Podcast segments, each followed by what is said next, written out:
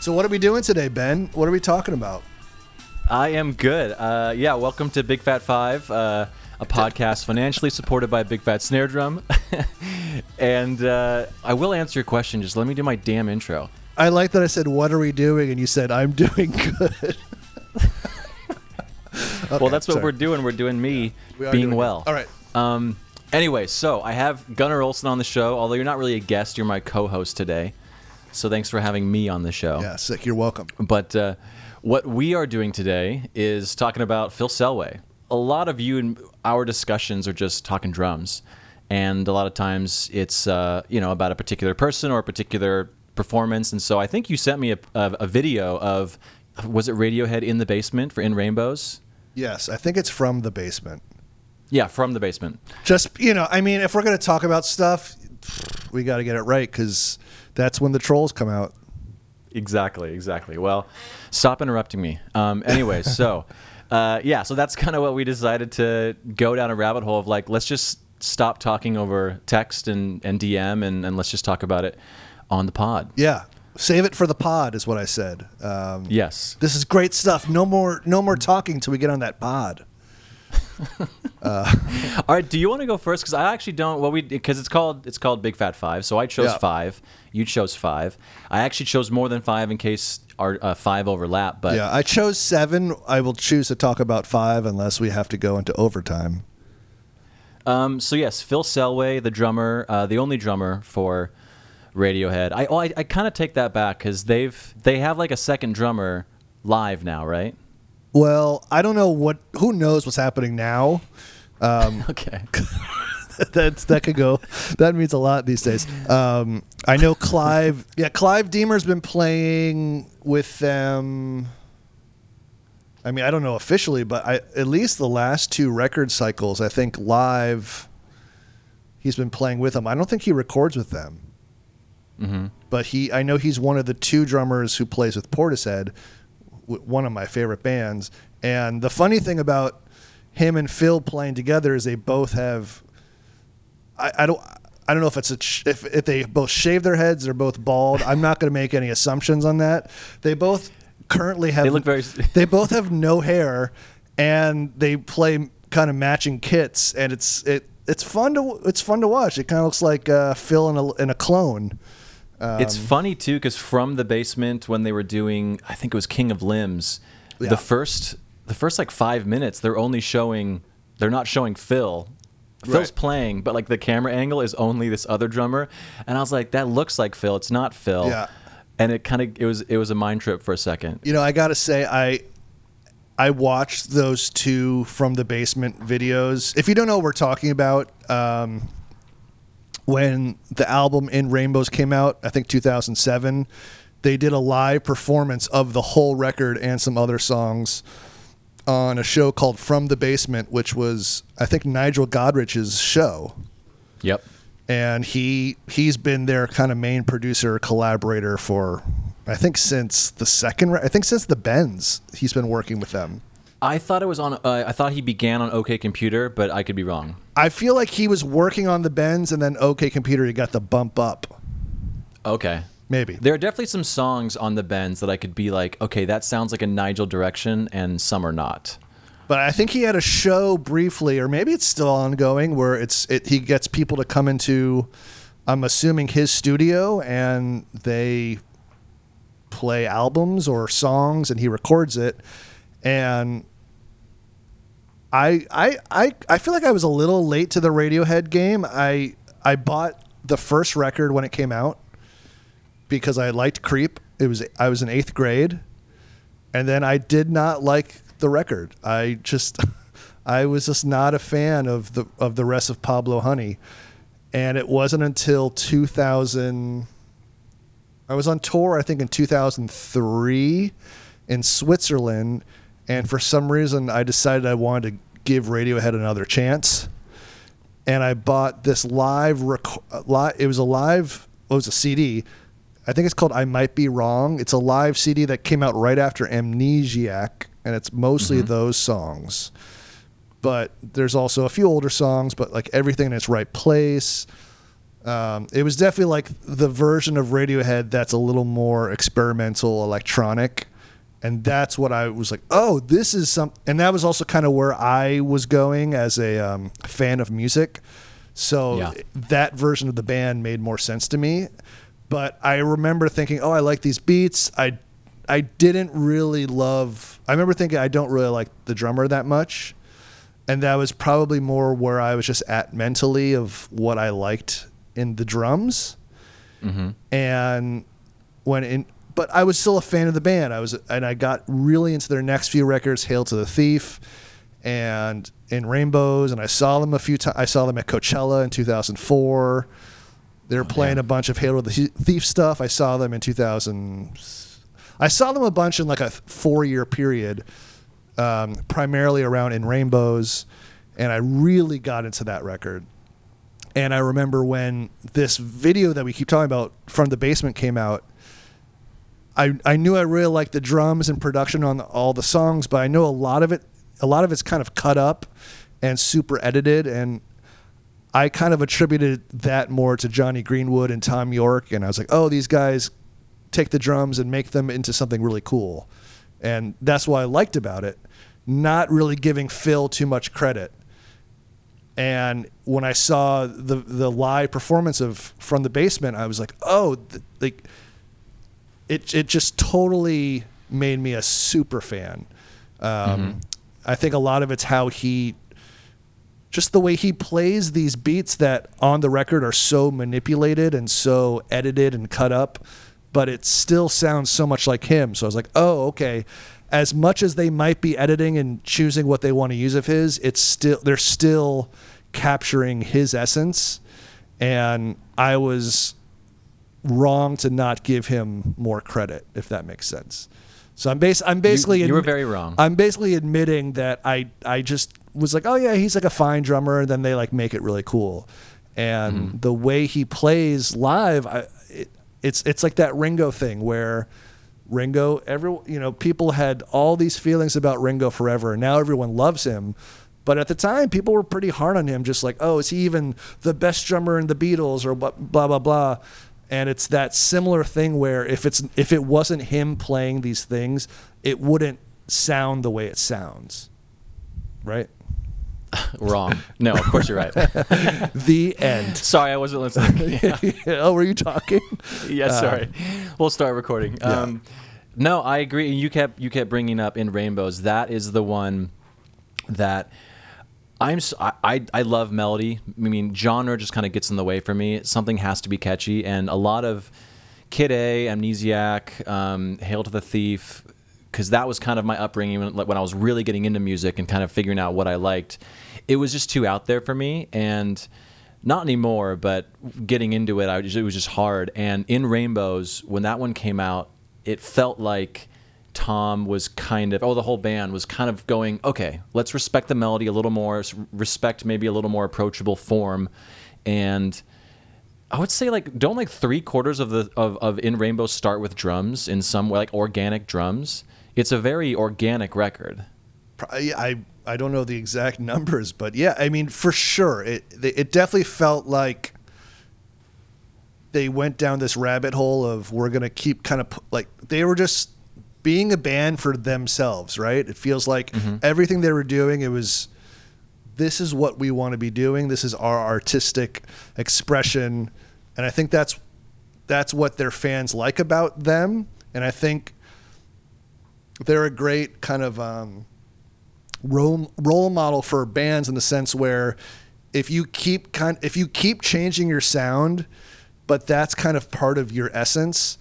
Um, people will never be like people can never be like oh they don't sound like radiohead anymore because they they keep changing but the mm-hmm. evolution always has this kind of connection to the last part and i feel like that record i feel like in rainbows was kind of the record where there's all the fun electronic blippy blop stuff but there's also really great songs with guitars.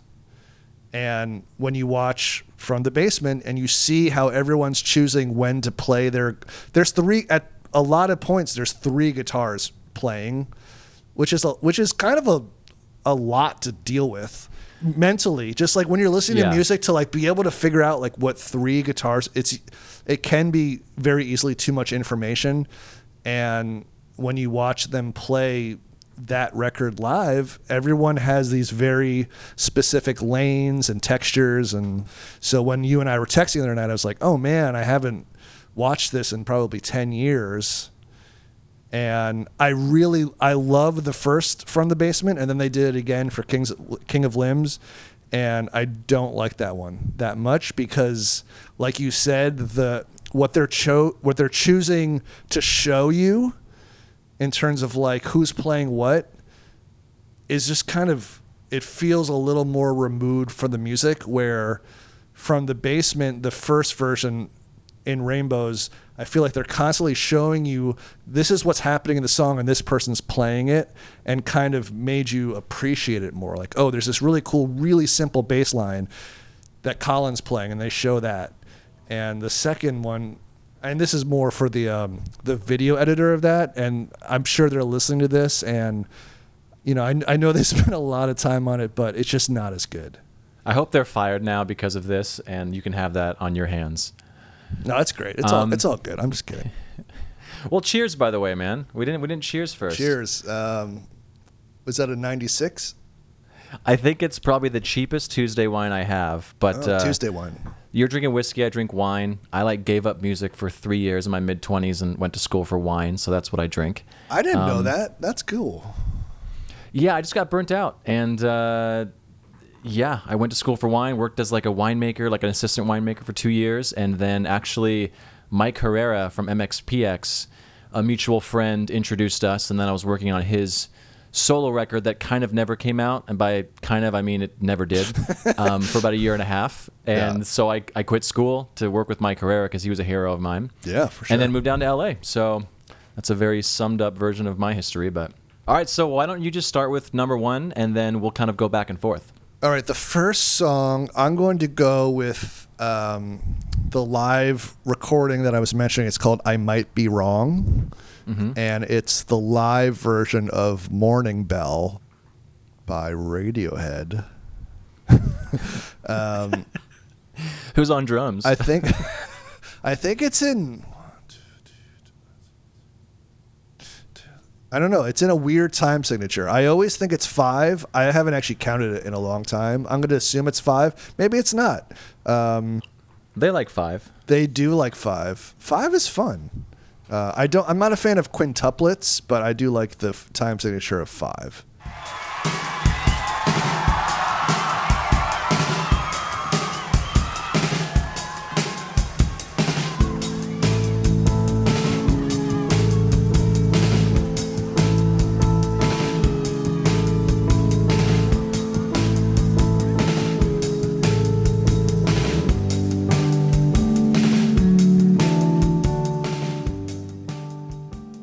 There's this one very specific part because he's going get to to degada to get to degada, and then one part. I know this is really uh, interesting. He goes. He kind of repeats the little one two three snare fill over the bar line, and I and I. It's one of those things where I can't tell if he did that on the recording or if they chopped it up, but it just it it really feels it has that like DJ Shadow like super I don't know it just his ability to sound like a loop that's been cut up is really cool. And and this is an example of like the the funny part is I heard this before I heard the the album recording. Mm. And so I didn't know enough about the band to know like, oh, is this like is this a loop live? Is this da da da? And yeah, he just he sounds like he sounds like a loop, which in a really cool way, where there's like th- there's that ebb and flow of the time. It pushes and pulls. It's not perfect, but it's so it's so consistent in its sound.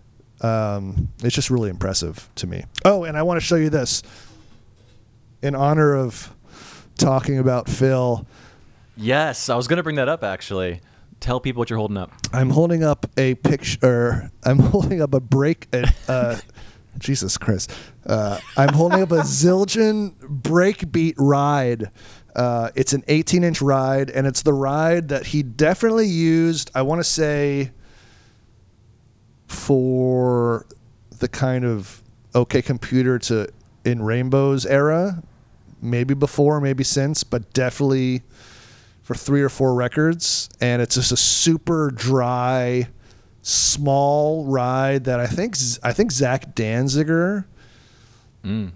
was kind of part of the creation of the, the there was like the remix line in the Zildjian uh, series. Is that I don't know. Yeah, great. yeah, sure. but it's a really it's a really dead dry ride that I think is it's it's supposed to have a very electronic, short decay, almost uh, if you can imagine like drum and bass, amen break. Like he, he used that ride cymbal for years, and I remember trying to figure out what it was for so long, and it wasn't until way later that I ended up getting. I my friend Sam had one and he sold it, and I bought it from him.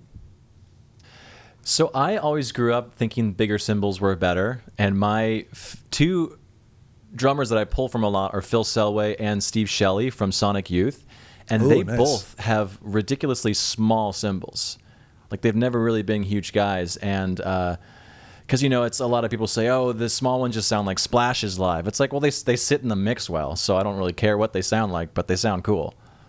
Yeah, I mean, f- I think Phil definitely used some splashes early on, but I, I mean, it's, it was '93. You have to. yeah, exactly. it was a law. There was a law passed. Um, Well, that just before we go off from that cymbal, I do want to say that I remember when you showed me a video of you playing a song that I won't say it because maybe you'll that'll be one of your options you you choose. But um, you were hitting it, and at at at, at first hearing of it, you're like, that kind of sounds like shit, and then you're like, but it sounds so cool, and that's that's that's kind of how I would sum up sum up that cymbal. It's like a shitty dead cymbal that is so perfect at the same time. yeah. Um, I didn't pick that song because that's a Thom Yorke song. But there, there, there is there are some videos on my Instagram page where I'm playing along to the Thom Yorke record Eraser, using this ride as a crash, and yeah, it does kind of sound. It's a jarring sound in the sense where you hit it and then it just kind of the sound stops. Mm-hmm. but that work I feel like that works really well in kind of this hybrid electronic music where maybe you want to really compress the drums and make them sound slightly non-organic and it's great for that because the, you hit it and the sound it's like a gate it sound like they created a cymbal that has a built-in gate which is pretty cool mm-hmm. Hey y'all, I wanted to I can't say. I wanted to talk to you about a drum I've recently received from Preston at Vessel Drum Co. It's an ocean patinaed 14 by 5.5 snare drum, and it's incredible.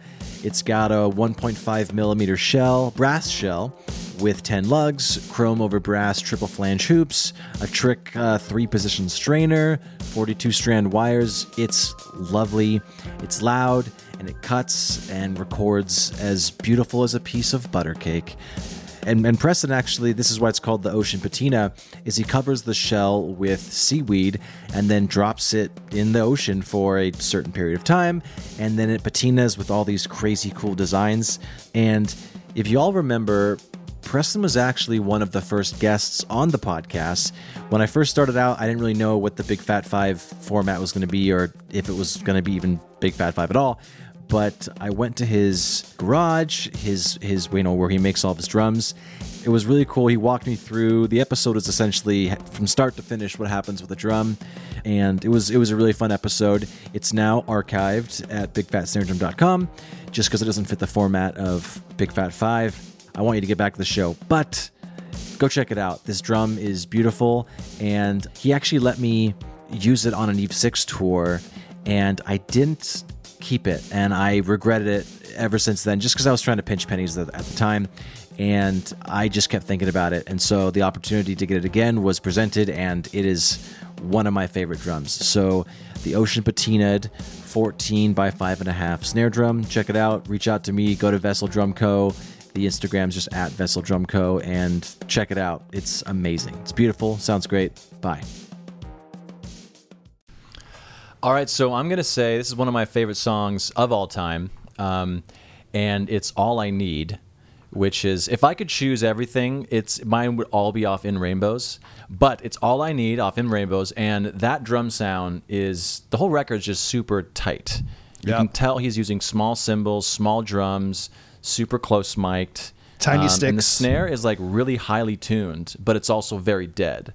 We'll we'll drop on the audio right now. All I Need by Radiohead off in Rainbows.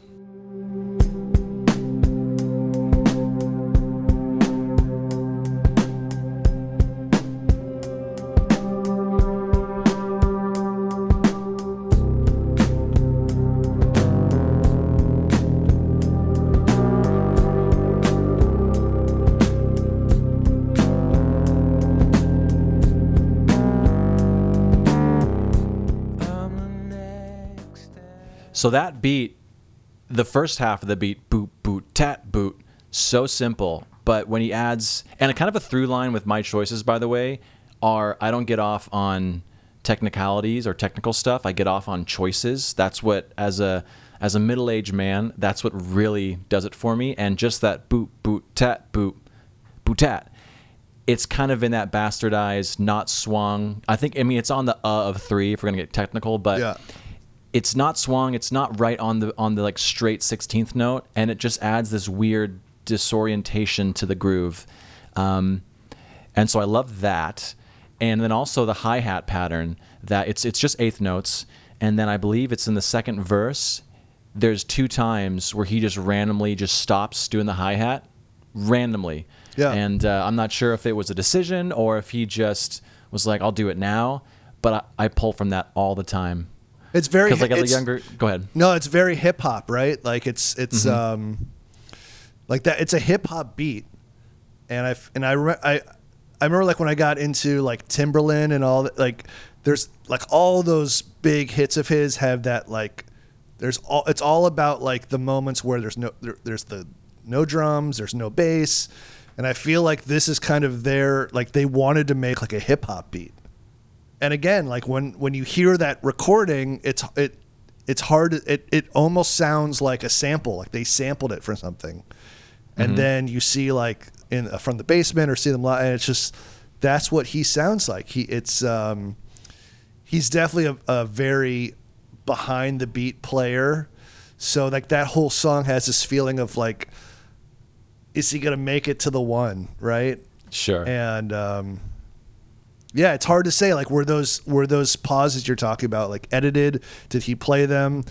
I love that song at the end because it's just him like re- like riding a crash cymbal, which I feel like normally in a mix would like you would try to like bring it down and it's just like it's kind of almost the hook of that part where it's just so loud and then you watch him play it and he's just he's it, it's just he's tapping it but you know there, it's it's all about the compression it's all about how he is self mixed so it feels it feels loud but it's probably we could probably talk over it like it he's I'm, my guess is he's not hitting the drums that hard which we I- just play the song in the background. which this. I think is is you know as I've I used to pride myself on how hard I could hit the drums, especially live. I wanted to like impress people, like look at that idiot hitting the drums way too hard.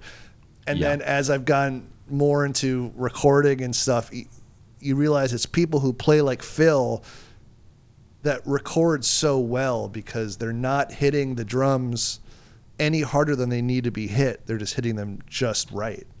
And I really if if people are still listening to this, I really and they haven't seen from the basement, the version on that is great and it's it it shows him playing it all and yeah. It's great. Yeah, speaking of not hitting hard, I think because I kind of I do it to mask my technical um, my failures and some of my technicalities. Like, oh, I overcompensate with just looking cool when I play. And people like Phil that he's never set himself up like his drum set wise, and he he doesn't try to look cool.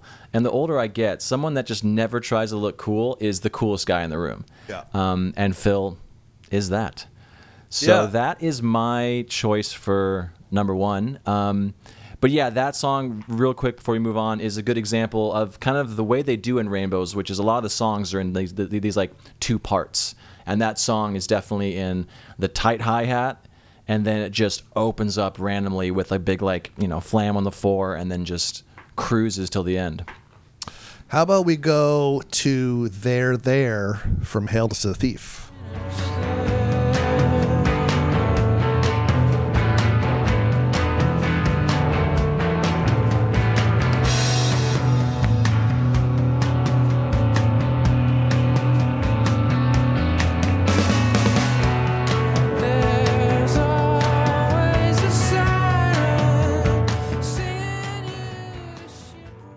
I mean, it's it's that's like it's almost like the hook of the song. Yeah, Like they've been slowly building, and then pop it up, pop it up, and then we start, and then we like go back to zero and start over again. This song is cool because there's a lot of drum overdubs, and at least when I've seen them play it, I think both guitarists Johnny and Ed are playing like rims, and they have these aux perc- bef- before like having an extra floor tom or drums on stage was really uncool these guys made it cool and then like i feel like people Yeah. bastardized the floor tom in the front of the stage for the singer. Um, and my apologies if any of you played in a band like this but um, these guys did it first. And um, yeah it's just great. Like it's it's all about the texture um, a lot of a lot of rims um, and it's just it's a very unassuming drum part it's just I, I don't even I couldn't even tell you what he's playing, but he's playing something I, I'm assuming on a floor tom, a cross stick, and then there's these big moments of a big snare fill, and then the song resets, and at some point he rocks it out a little bit more, and I just I don't know. There's something about that fill. Um, oh, that uh, Okay, it, I think uh, Eric already made the Phil Collins joke earlier. No, I think it was D- Daru Jones. So I do like. I mean, those toms are so overtony and so like they have a note. yeah, There's there's not many times you can really tell people like sometimes it matters if you tune the drums to the song, and that one really does. Because if that one was open and they didn't do a good job teching that, that would have been probably the most annoying drum beat to play in the world. Yeah, that's a great point because I feel like we're all in this we're currently in this world of very dead drums. It's it's like a Fleetwood Mac drum sound revival. At least of the Easy snare. Gunnar. Remember remember what podcast you're on. No, it's great. Everyone loves it. I'm and kidding. and the Yeah. reason everyone loves it is because it's it's a sound that is obtainable. But to make Mm-hmm. a drum set be live and have overtones and ring and work, that kind of what where we started with this conversation where I'd been recording myself playing the drums all day and feeling bad about myself. Let's talk about that. it's the you know it's it's easier for me to throw a big fast snare drum or some tape or whatever on a drum and ha- and give it more char- character and Yeah. that's great but there's there is a true art in being able to record a wide open drum kit and have that sound and you know that my favorite part about radiohead is it's you can't just slap one guy on the back, right? It's it like I love Van Halen because I love Eddie Van Halen. I love Alex Van Halen. David Lee Roth is kind of fun. Uh, Michael Anthony, great vocals, great bass playing.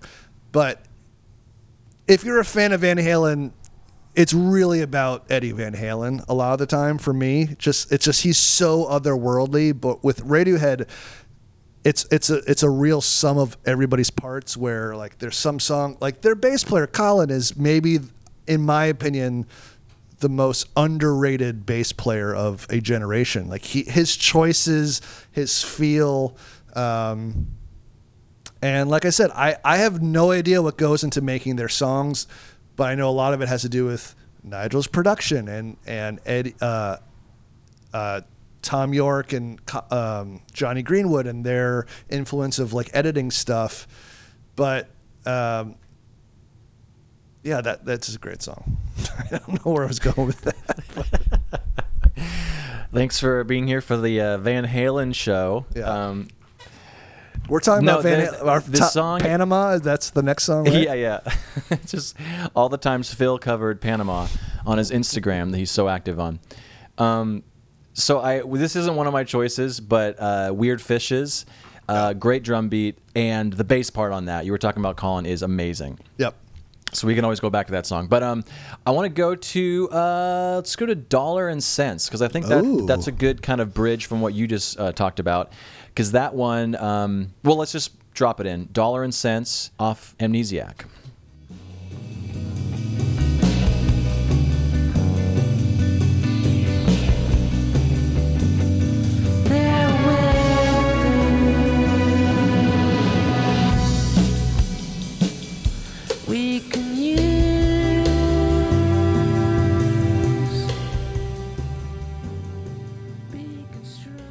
I am a sucker, and I will always be a sucker for just like eighth note rides on top Yeah. of kind of because it has this like white noise that kind of just just kind of fills everything in, and you can kind of do anything underneath that. And for we, maybe it's because I'm not really good with Latin music, but it automatically sounds Latin to me if you have like this little soft ride cymbal going. Yeah. And he he he builds on that with I'm not sure if it's bongos or if it's an actual his left hands just kind of doing stuff on the toms.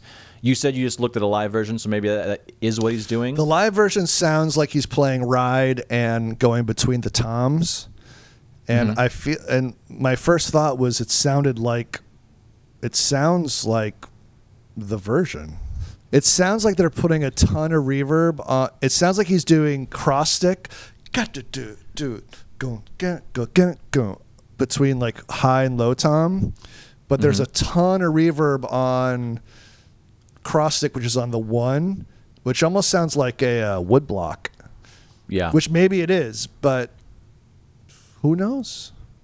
Kids, I always thought that was like an overdub because it is so reverby that because he he he does bring up, and this is kind of what I want to talk about in the chorus. I guess you would you would call it the the the B section when Thom does switch it up. He he brings in the snare similar to that wood to that wood wood block sound, and um, that's not as reverby. So I always thought that was kind of an overdub. Maybe it was Colin or or them doing something on top of it.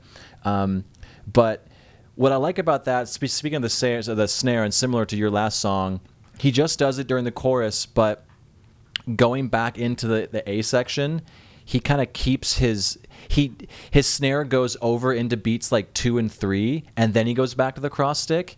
So it, it, it, it makes me think that he that they were doing it live or it was a live take, and he was like, "Oh shit, we're back in the in the Yeah, yeah, yeah. smaller section now." And again, it's a through line throughout all my choices that sometimes I'm like, it's so through composed, and then sometimes it feels that it was just a jam. Yeah. And then they either left it or cut it up from there.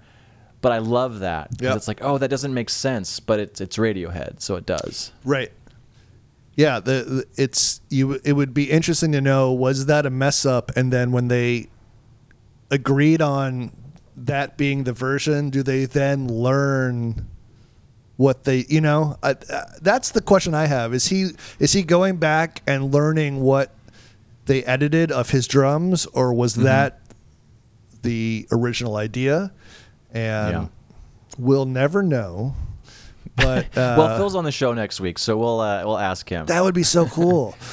I I have reached out, so Phil, if you're listening to this, come on, dude. Let us know. We want to know. So we just want to Um, know. and so yeah, just to finish that thought on this song, the restraint on that song, because there's a lot of room, and if if again, I'm, I'm I keep summing up Phil, but he is a master of restraint. Um, he knows how to let because there's uh, there's four other people in the band that are Yeah. freaking amazing. Let There's them do their thing. Yeah, there's no And, e- um, there's no ego with his playing, and Mm-hmm. um, you know I feel like sometimes that can come across as a lack of confidence. Maybe I don't know. Like it's, but everything he's playing, there's a choice. It's thought out. It's just very musical, and I feel like if if drums drummers need anything more right now in 2020 other than what's going on in the world is other than a job. is other than a job um, it's just like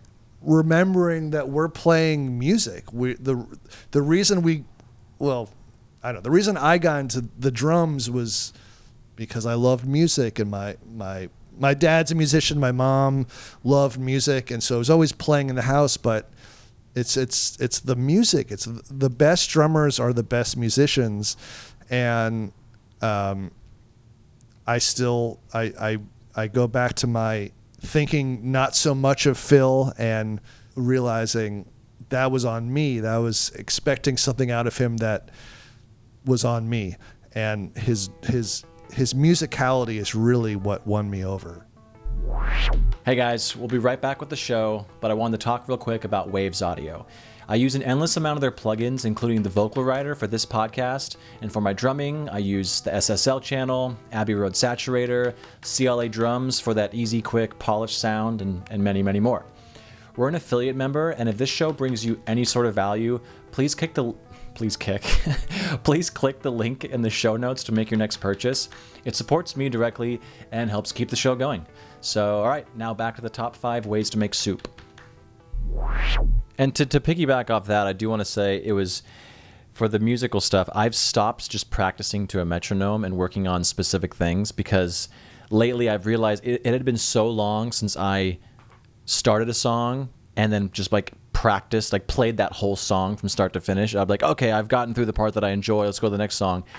And now that I'm like playing through entire songs, it's it's it's totally changed the way I play because I just I never told a story through my playing. It was just licks and, and bullshit. So um, That's awesome, man. yeah, it's it's been fun.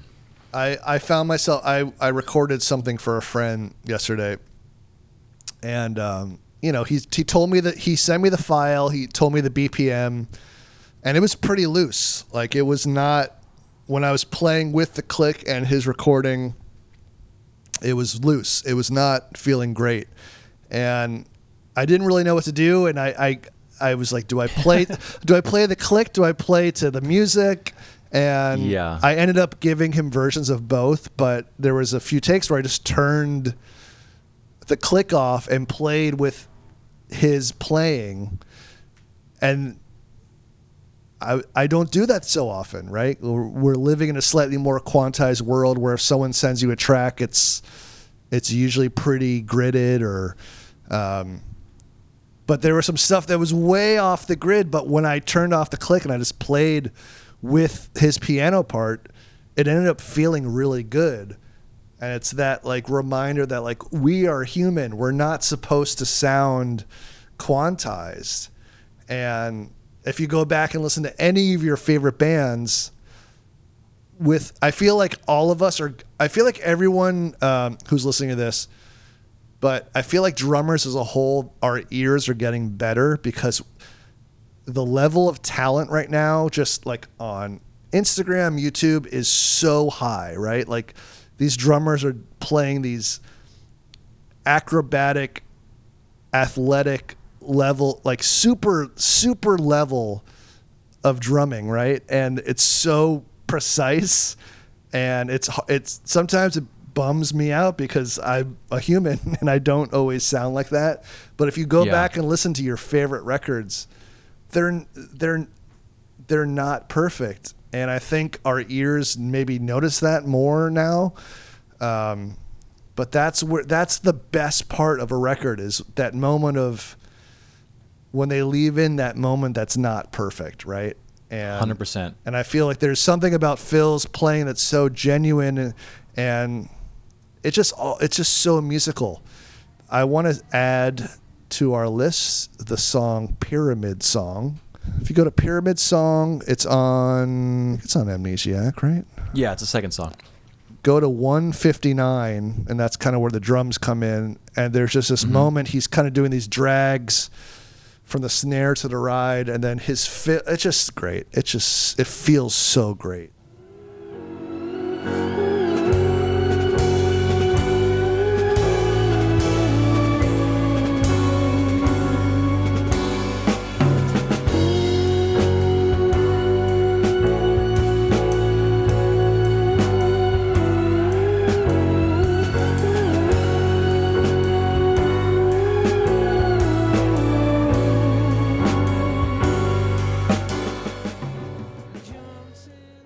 That's sick. That's some jazz chops there. He sounds really, really good. What I like about that song is like, can you imagine being in a band and someone brings in that piano part? Like they're just playing that. Like, cool. So what are you gonna play? It's just like, where do you go with that? And Yeah. like I don't just all the setups he does on the kit. It's a very. It sounds like he's playing a jazz kit, like super high toms. Mm-hmm. Like it sound. It has that kind of Portishead, almost like sampled from old jazz recordings sound, and the ride is just so lush. All the like snare. It's super compressed, but it's so. It's so behind the music. It's never it's never heavy it's never saying i'm the drummer it's just it's just totally just being back you know like serge gainsbourg like it just it's that thing that really cool as a drummer it's not super exciting but like when you get to the next level of your appreciation of drums it becomes like the coolest thing for me I would like to consider myself in that, not maybe playing wise, but appreciation wise. I'm in that second spot right now. Um, because to go back what you were saying earlier, the like the crazy drummers that are do. I mean, respectfully, I might get myself in trouble with this, but I mean, I run the Big Fat Snare Drum Instagram, so I am inundated with those guys all day. All I see is just I've I've seen every choppy video you could see on Instagram during the day. We're tagged in it, or for some reason it shows up on my, on my feed as a personal drummer, that really does nothing for me these days. So I don't feel like the it doesn't make me sad because I don't want to do that. yeah That stuff, both you and me are talking about. We're not talking about anything technical that Phil's doing, but that yeah, that kind of stuff gets me off. Like because you can think, oh, he's just doing a little rough on the on the ride cymbal. Okay, well, you put your phone on the other side of the room, record yourself doing it. Can you make it sound that good? yeah Maybe. I hope you can, but I don't think I could. You know? yeah You'd be surprised how how simple parts can be very hard to actually execute in a timeless way that sell a lot of records. Right. know? Yeah, it's about. I think his whole thing is very. It's very responsive. It's it's responding to the music. It's listening. It's it's not. Um, there's not like I kind of go back to my statement. It's there's not a lot of ego in it. It's it's. Um, I'm also not a fan of the like serve the song, man, but it's doing that. It's Why not? well because I think there's time. I, there like some of my favorite musical moments. We're laugh- I am so blinded. I, at this song right now. I really hope you share this. Yeah, it, it this just is gonna looks be like, like the. it's like so. My conversation with Jesus today about uh, in rainbows. There's definitely moments where members of a band aren't serving the song, and that's what is awesome about a song. I don't know. Who are we to say what's right or not? Um, I only bring this up because I think there's no set rules hmm and um, it's all about the drummer is what i'm really trying to say Well, when there when there is no rules, but then it's also you look at the style of drumming in let's say Pablo Honey, the Bends, even parts of OK Computer. Those aren't so much timeless drum decisions that he made.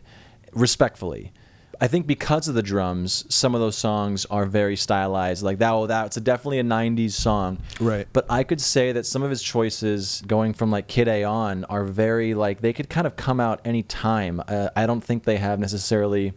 They're th- those those choices are never going to get old. So I think that's when he really found his stride.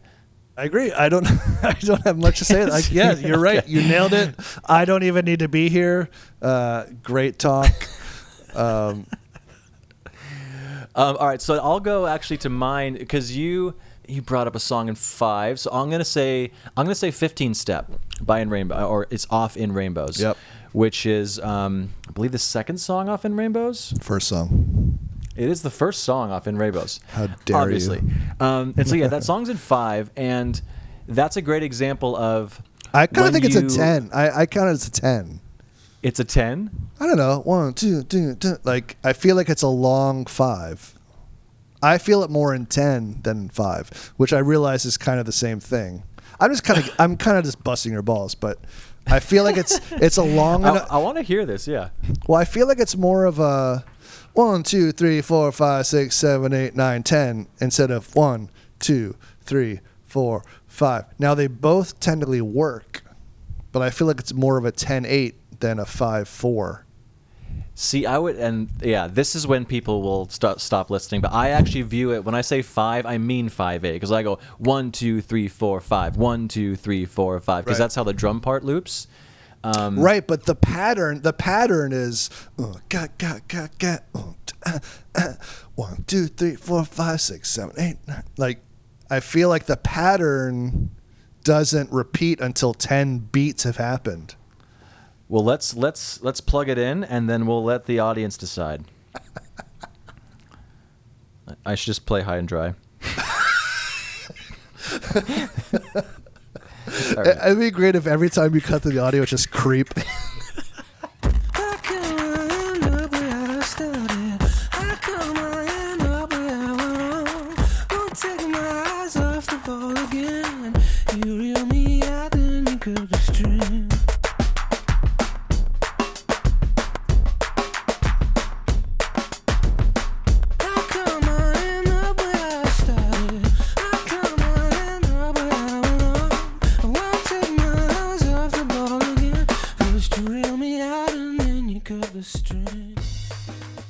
Because the real comes with boom, Ga- dat, ga- da, do- boom, da- dat, ga- boom, dat, da, do- boom, da- dat. Yeah, it's that. What's great about that song is that he's doing a five, one, two, get the four, five, one, two, get the five, five, and then the program part is one, ga, ga, ga, ga, oh, ba, ba, ba. So the program part's kind of a maybe a ten, and his playing is a five.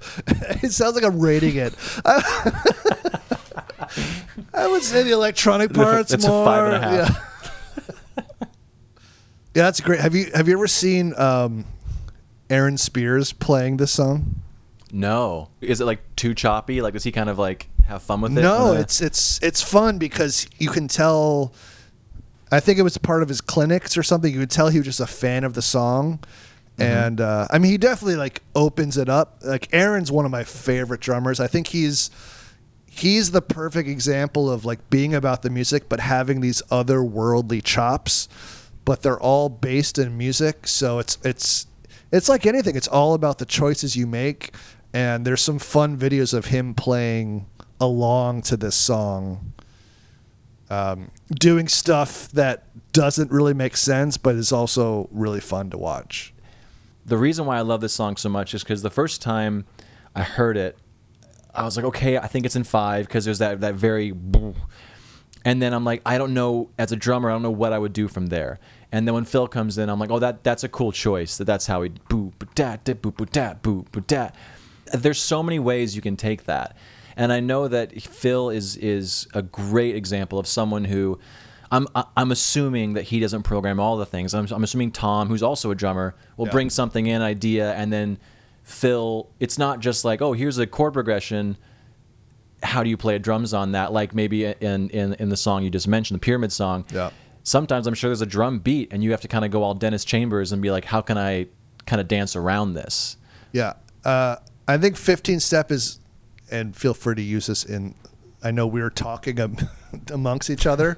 I think Yeah. what's great about the beat, like the song starts with a pretty specific beat that's programmed, and then the drums come in, not playing that beat, but they work with what you've already heard. And mm-hmm. somehow these two beats playing together are not overkill. And maybe that's because it's mostly just drums and vocals, a little bit of guitar. But like, imagine being able to figure out that Tetris of music, where like I'm gonna make this really specific two bar phrase, and then the drummer is gonna play a one bar phrase at the same time. It's not too much, right? And again, that was another song when I saw from the basement and saw them playing it live. And it's it's a lot as a drummer who plays a, a lot with electronics live in bands that I play with mm-hmm. it is a struggle to like figure out we're human so we're gonna flam against certain things. So maybe like when I play with big data like do we keep the kicks out of the the track? So like blah blah blah. And like ra- when Radiohead does it they just go all in. It's like here's the beat here's the drums and they're dancing together they're flamming at times but it's it's it takes it says a lot about Phil's drumming that they just leave in the beat and he plays over it like live versions of Idioteque, live versions of Myxomatosis, like big electronic songs where they have the beat super loud and he's just as loud and the, they work together and they're not perfect and I feel like they're embracing the idea that it's like man versus machine and that's I just love that so much. I 100% agree. And I kind of touched on this in the last episode. When you hear an entire like half of the song with no flams, you're like, "Oh, he probably actually was that tight with it." Right. Because if they didn't fix the other thing, they're not going to like just fix the second half, you know? Right. Yeah. So your mistakes make you appreciate your not mistakes 10 times more. Yeah, and it just it it remind it, I like to think of those moments like whenever I'm like super hard on myself and I'm playing something and it's it's not perfect. I think about my I think about stuff like this, which is my favorite stuff, which is not mm-hmm. perfect. And the second it's not you, it rolls right off your back and you're like, that's cool. That's really cool that it's not quote unquote perfect. And it's only like when you're like hard on yourself about being per it's just like if you can try to remind yourself like it's cool it's okay we're human like if you're just like in the moment if you're like trying your hardest like that's all that matters. And i feel like phil's a great example of that. Just like it's it's all about the music. It's all about the feeling of something. And and that's maybe that's what's perfect. Maybe. Aw, that was cute. Da-da-da-da, like a little like background now music. you know. I mean, I know this is such an old like trope, but it's like we're losing people that are too insecure to put out the flams and put out the stuff that's that's that's not perfect. Those errors that aren't errors, they're just you. And that's sub, you know, not to be like all full house about it, but like that's what people love about certain people's playing is that not their inabilities to do certain things, but just the way they get from A to B is different than I would do it, and neither of those versions are quantized, but you do it in a cool way. We used what back when I was touring with Big Data, like I would have these conversations with Alan, and I was convinced that the best part of every show was some moment that got off the grid. Like maybe, maybe the audio cut out, or maybe, maybe I fell off the grid slightly, and you're hearing some track. I don't know. Like there was always these moments that were human because we're playing with i mean especially with big data and i mean mo- most of the bands are playing with these days but that band was very on tracks and this and that but there was something about these moments where there was almost like the curtain revealed of it not being perfect. And the and you'd feel this surge from the audience where like um, it wasn't like and and like the audience has your back i think you always like worry like oh if i'm not perfect they're gonna hate me. And there's something about those moments that like there was there was a show where like the last half of a song the computer broke and we had to finish it with just whatever live instrumentation we had. And i remember like it cut out and i was really panicked. And then there was this roar from the crowd. Like they they could tell that we were like in the moment dealing with something and like reacting to it and they got off on that and it was just like so cool. Like people people are okay with things not when things are too perfect when you go see a show and it's like everything about it is so perfect it's it, it ends up feeling like nothing. You know i think we need these moments to like realize like oh yeah they're they're human. I'm human. Like we're here trying to do something. And I will say this is an, another anecdote from from me is uh, it was like a few weeks ago. So I'm in my home studio right now. I, I live with a guy and we like do some co-writes together. And the other day my drum mics were not set up, and he's like, "Just put something down because I want to. I want to. I have an idea in this tempo. Can you just go in the room?" They we literally set up like an SM57 on the floor, and he's like, "Dude, just jam at like 140 for like three minutes," and I just jammed. And so we went in there and I did it and we came back in the control room he was playing it and I was just like you know self just self doubt like I hate everything I just did I feel so bad I just I don't like the feel and whatever went on with my life 2 weeks later I come downstairs he's working on that song I forgot what the song was and he was still using my drum loops and I was like oh which which uh addictive drummer pack is that? That sounds rad. yeah. And he's like, dude, that's you. Yeah, yeah, yeah. And it was one of those like the second that I didn't associate it with my playing, I was like, oh, I like that's a cool feel. No, it's great when you sneak up on yourself and you hear something and you're like, oh, that's cool. Um, okay, so I think you. So you just went. Is it my turn? Sure. Okay. um, I'm gonna go. Myxo. Uh, yeah, myxomatosis. Myxomatosis. Off myxomatosis. My choice is myxomatosis. I did not just say that twice. Um, off Hail to the Thief. Uh, so that one is cool because the song's in 4 4, but the drum beat implies that it's not. Because the first time I heard it, it's like, okay, well, what what's going on here? Obviously, it's Radiohead, so it could be weird for the sake of being weird. And then you listen to the that synth part, and the synth part is just a loop, you know, is in 4 4. And it was it almost made me want to go back in their catalog and be like how many songs do i think are weird but they're just phil kind of dancing around the beat um, this one is kind of the more the best it's the best example Yeah. of that yeah just for a drummer to imply this weird disorienting feel on top of a song that other drummers might just do something a lot more simple but that's what makes phil's instincts Yeah. great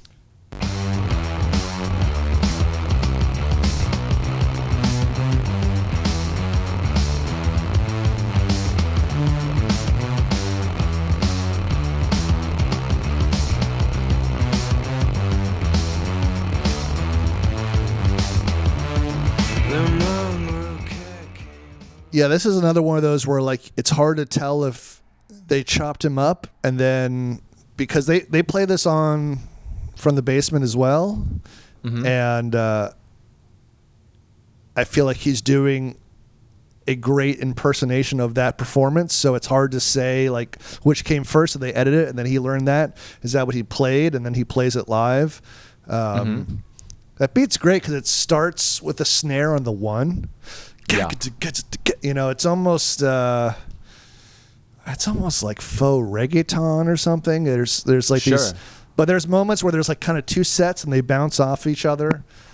Um, that's what I was gonna say. Is like that's another. Sometimes I think it's it's not uh, composed, and sometimes with that as an example, when he brings in that double, Yeah. he's echoing himself, and so there has to be. He's cognizant of what he's doing because he's kind of going back. I mean, there's times when he's matching up, and sometimes it's really cool syncopation. So I think he knew when he was doing it. But sorry to interrupt. I just No, yeah. no, it's it's it's it's yeah, it's a great song. I I I would I would also recommend checking out the version of them playing it live because there's a it's it's it's kind of one long phrase that the whole Mhm. band is playing, but like on synths and guitar and and um, yeah, it's really cool. just real quick with that song, it's um the snare parts kind of follow Thom's vocals, and then sometimes they don't. But when but when they get to the chorus, he really does. I mean, Phil uh, in general doesn't bring it up for choruses. It's not like Right. in rock music, you're like, oh, I gotta open the hi hat or go to a, you know, switch to the ride cymbal. He just knows how to make choices that you're like, okay, this is Yeah, it the song is kind of one level, Mhm. and then they just pull things out, and that's I feel. I mean, well, yeah, I was gonna say something really stupid. Like some of their songs do that, and some of them don't.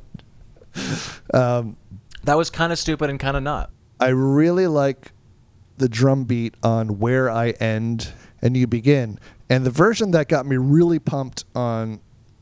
I knew this. I knew that. I knew the uh, recorded version from "Hail to the Thief," but seeing him play it live on "From the Basement," um, he's playing this beat where his left hand is on his second snare, and the second snare.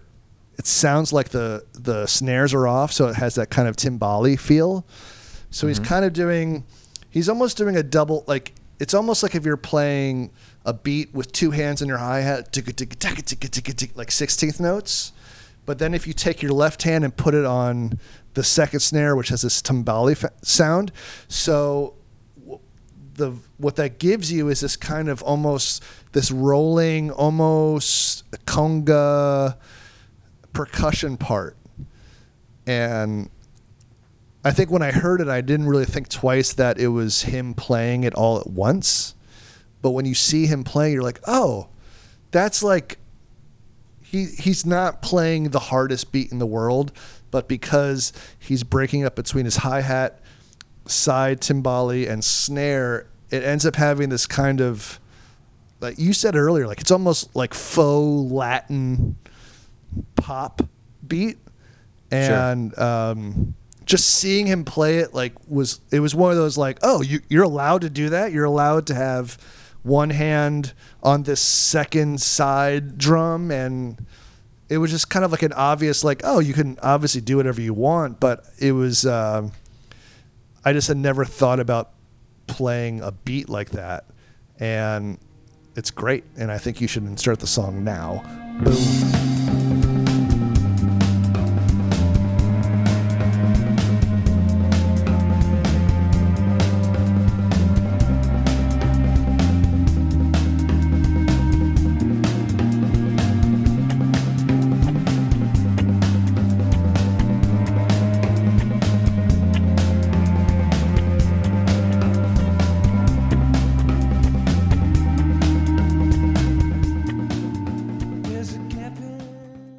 So what's cool about that is the actual the the album version.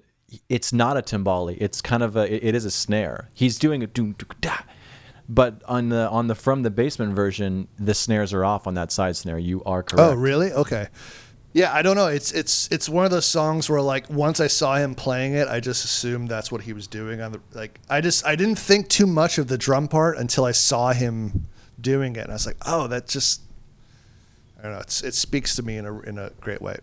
This could be just just me because I have so much respect for Radiohead as like always kind of being on the the forefront of what music is doing that I always assume the drum parts are harder than they are.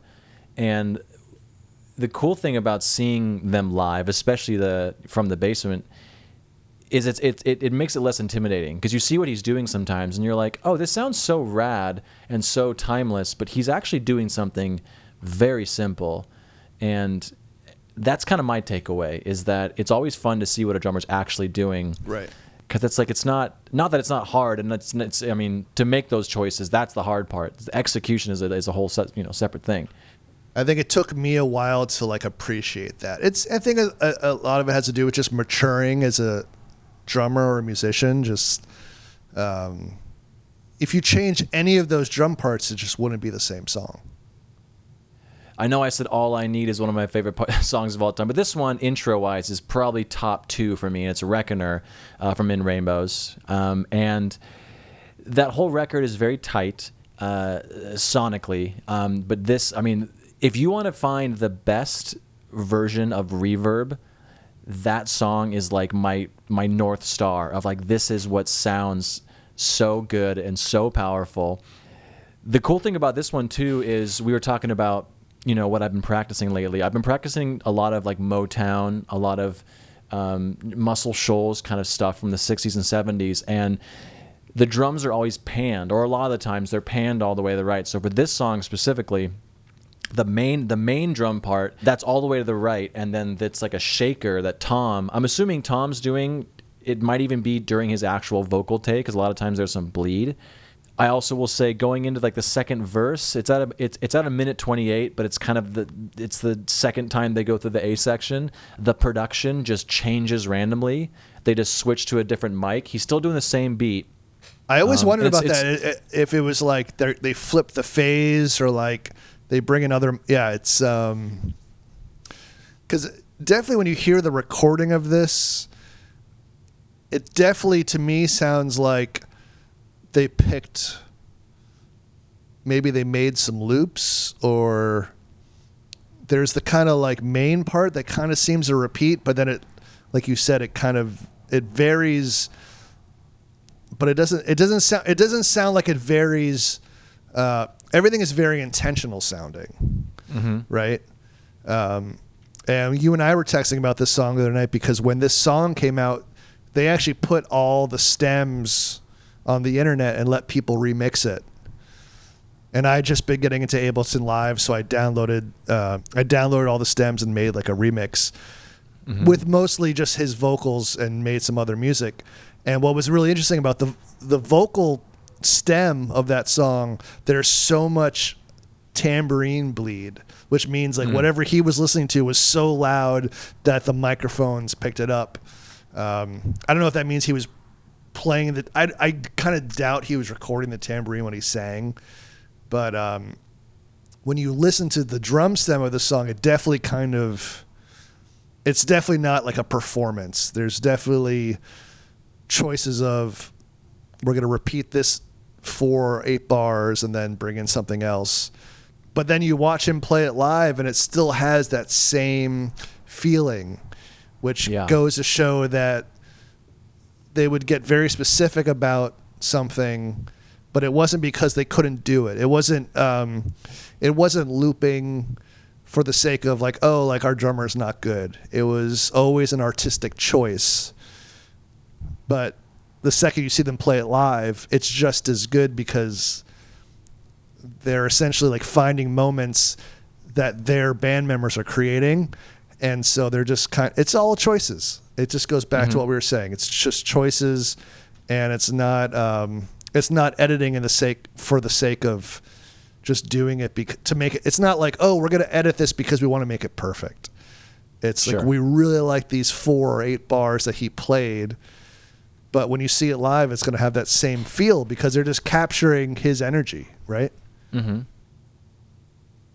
Uh, I think I'm kind of out of songs. Uh, the the only other song I was going to say is also from In Rainbows, is the song Body Snatchers, Mm, okay. and uh, I just really, I mean, I, I keep talking about it, but the uh, from the basement version, I keep going back to saying, oh, that was the performance where I was like, this guy, this guy gets it. Like this guy's doing really cool stuff.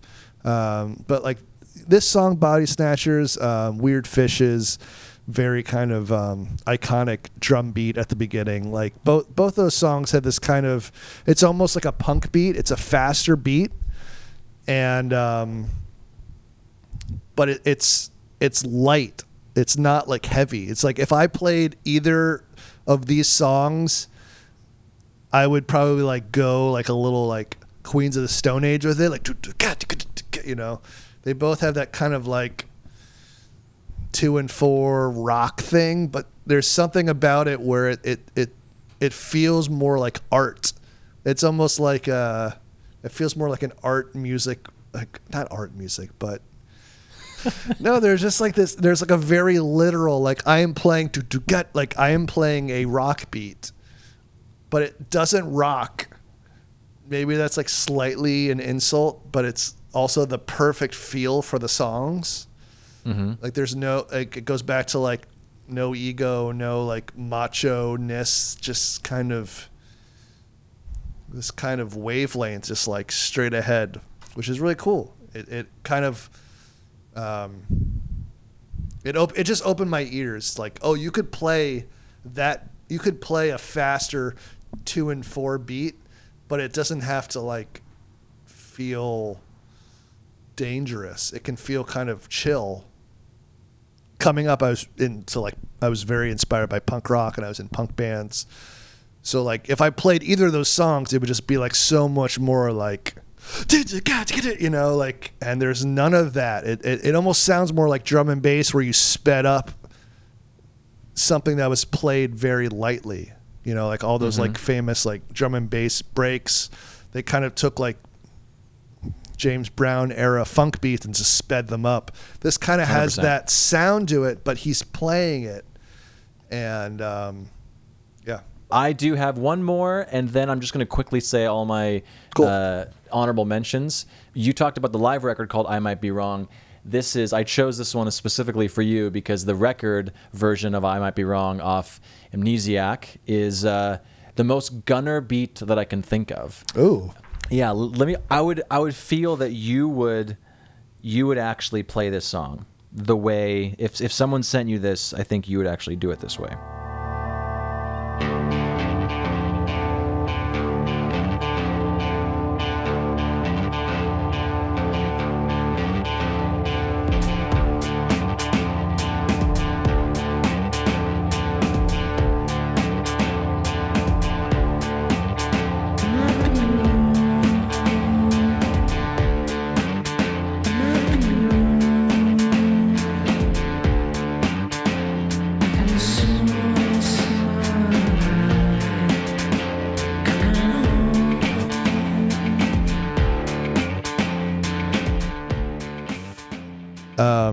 To give a shout out to the guitarist of my band Mother Feather, Chris Foley. We have a lot of songs that tune down to D, and whenever he tunes down to D at rehearsal, he always plays this riff for like two seconds.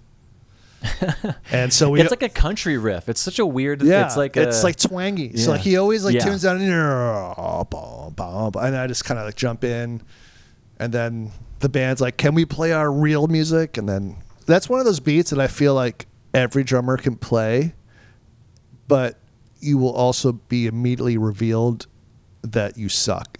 Like it's it's like it's not it's it's a beat that we can all comprehend pretty much. yeah. Um, but I feel like if I had to play that beat for three minutes, it would I would be like, can we just loop that? Because it's so it's it's not like hey guys. there's just there's something about that kind of beat. It's really hard to play super consistently for a whole song, and Mhm. yeah, I like it's and it goes back to the who knows what we're hearing on those records, but he definitely plays it live. I've definitely seen them play that song live. Um, Yeah, it's like it's like disco, uh, but not uh, disco funk. Yeah, disco on acid maybe. Maybe Um, so the last two, there's Lotus Flower, which is off King of Limbs. that's good. Um, and uh, his bass drum, you referenced this earlier, is so behind the beat when he does like the eighth notes, and that's that's probably one of the best examples of him playing an organic song that sounds like a drum machine. that one's Uh, weird. that I- yeah, song. it's it's it's it's like I think there's two drummer it, or there two there's two takes on that song. I know they've definitely played that live when Clive was playing second drums with them, Mm. and I've seen some video of that, and that's really cool because it, he kind of does the second part, the like the more yes, yes. it's it. I don't know if they're delaying it or if they just took the same beat and displaced it. We'll never know. It's um that's a great song. That's a really cool song.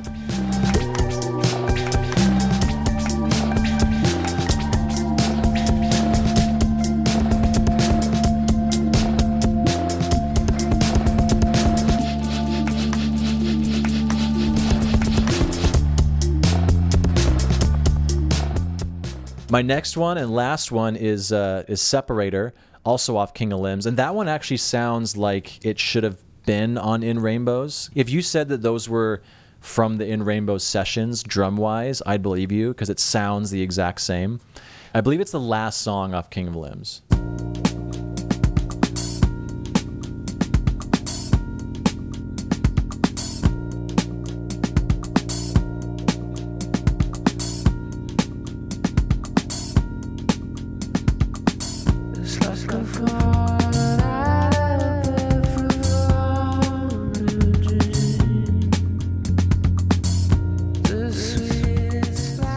It sounds like they. Uh, my first thought when I hear this is it sounds like they took a drum beat and sped it up. Like his hi, it, it almost sounds like he's playing like splash cymbals as hi hats. Did we choose any from Pablo Honey or OK Computer? I don't think we did. We didn't. We didn't pick any uh, Kid A either, which is interesting. I mean, it, yeah. I mean, those songs for me, it just feels like those songs are a little more obvious, and maybe um, I'm looking at OK Computer. I mean, there's yeah, there's great songs on here. I mean, there's probably more of him playing on these songs than all the records we talked about. You know, it's probably more of him. um, Gunnar, what's Um, what's your Instagram? Why don't you talk about how people can find you? it's at Fun Buns. At oh, sorry, no, it's at Gun Buns. G U N B U N S. All right, Gunnar. Well, thanks for being on the show. Thanks for having me on the show, and uh, cheers, man. hey, good luck with you. You know, on next week's uh, podcast, uh, I, I can't wait to show you guys what I have in store on my podcast that this is now. And um, it's going to be primarily uh, the snare and tom sounds of Alex Van Halen. And uh, we really look forward to having you back. Yeah, guys, tell me how that episode goes because I will not be listening to that one. So, uh, but uh, I'll I'll talk to you later, Gunnar. All right, bye. Bye. and that's the show. Be sure to check out bigfatsnaredrum.com and follow us on Instagram, Facebook, and Twitter at Big Fat Snare Drum. The audio you're hearing was edited in part by iZotope RX8 Audio Editor, so go check that out at izotope.com. Cheers.